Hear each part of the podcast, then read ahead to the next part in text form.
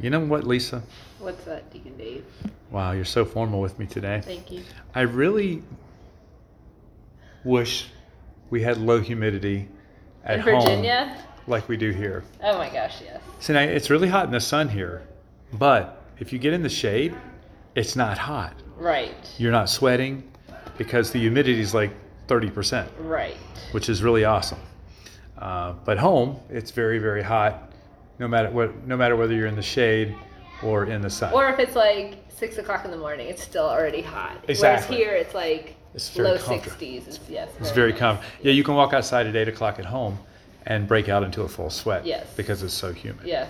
Well, I'm Deacon Dave. I'm layperson Lisa. Welcome to the Deacon, Deacon Dave, Dave and and Layperson Layperson Lisa Lisa show.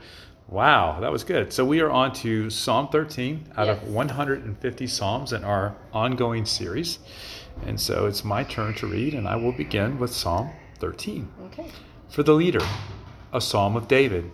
How long, Lord, will you utterly forget me? How long will you hide your face from me?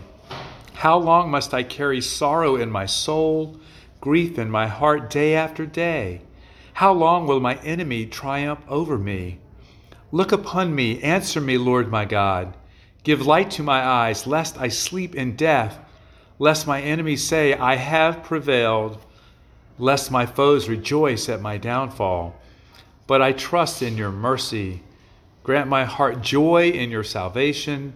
I will sing to the Lord, for he has dealt bountifully with me. So, what are your thoughts, Lisa? Well, I think sometimes, um, like the beginning, um, when you know how the psalmist is saying, "How long will you forget me, Lord? How long will you hide your face from me?" I feel like that's kind of how um, maybe.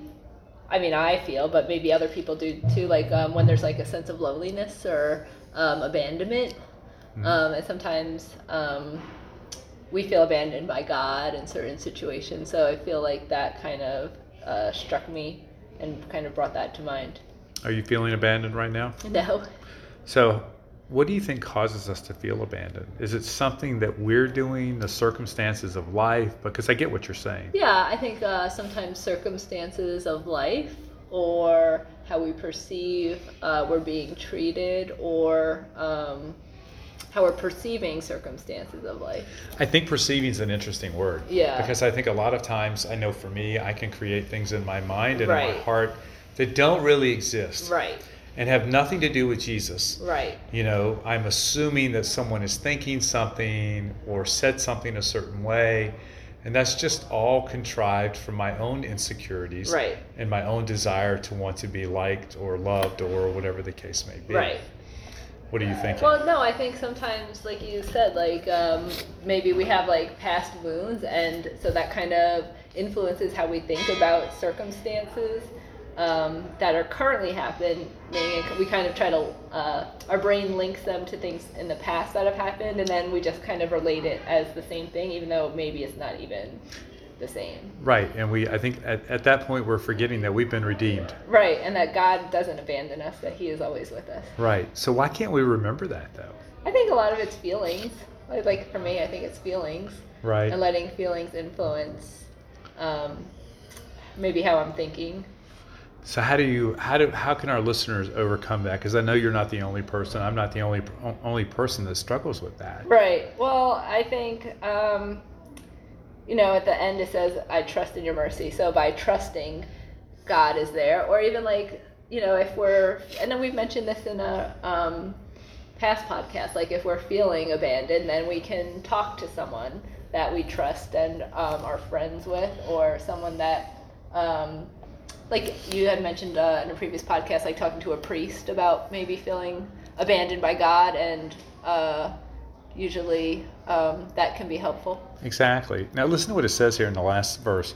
Grant my heart joy in your salvation. Yeah, I mean, isn't that enough? So God, is, Right. God has granted us salvation, right? Right, right. Which means eternity with Him, right, and we spend a lot of energy and a lot of time feeling abandoned right, or hurt. right. Well, we tend to, as humans, we that are concupiscent. Concupiscence, Our our co- tendency to sin. Yeah, I think our we have that tendency to kind of um, look at the negative. Oh, absolutely. I so mean, we look at the negative thing instead of the joy that the Lord brings us. right. and You had Jesus in the Garden of Gethsemane, right? Mm. And, um, you know, he was feeling abandoned. Yeah. Right? And Yeah. maybe he had that feeling of what it meant to be abandoned by God, right? Mm, yeah. Um, on, on the cross. Yeah, right. Um, which is even hard to imagine, right? yeah, So he, he even shared in that same feeling right. um, that, that we experience as yeah, well. and that's a that's a good point because I um, do try to think of that, like Jesus. You know, anytime I'm going through something that may be hard, I always try to like, okay, well, Jesus felt abandoned.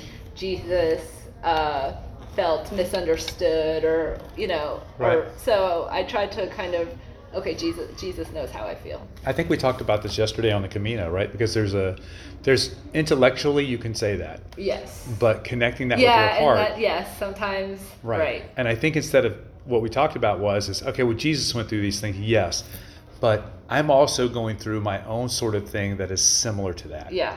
And I can look to Jesus as an example of how um, I can get through it. Uh, Yes. Including using his strength, right? Yes. And the understanding of his salvation. Yes. and not letting these little valleys of life bring us down. Right. Right. Um, we can remain joyful Mm-hmm. because we know that the Lord has our backs. Yes. Right? Yes. Any other thoughts on this one? no. Well, I'm Deacon I'm Dave. Life First Elisa. See you next time. Bye.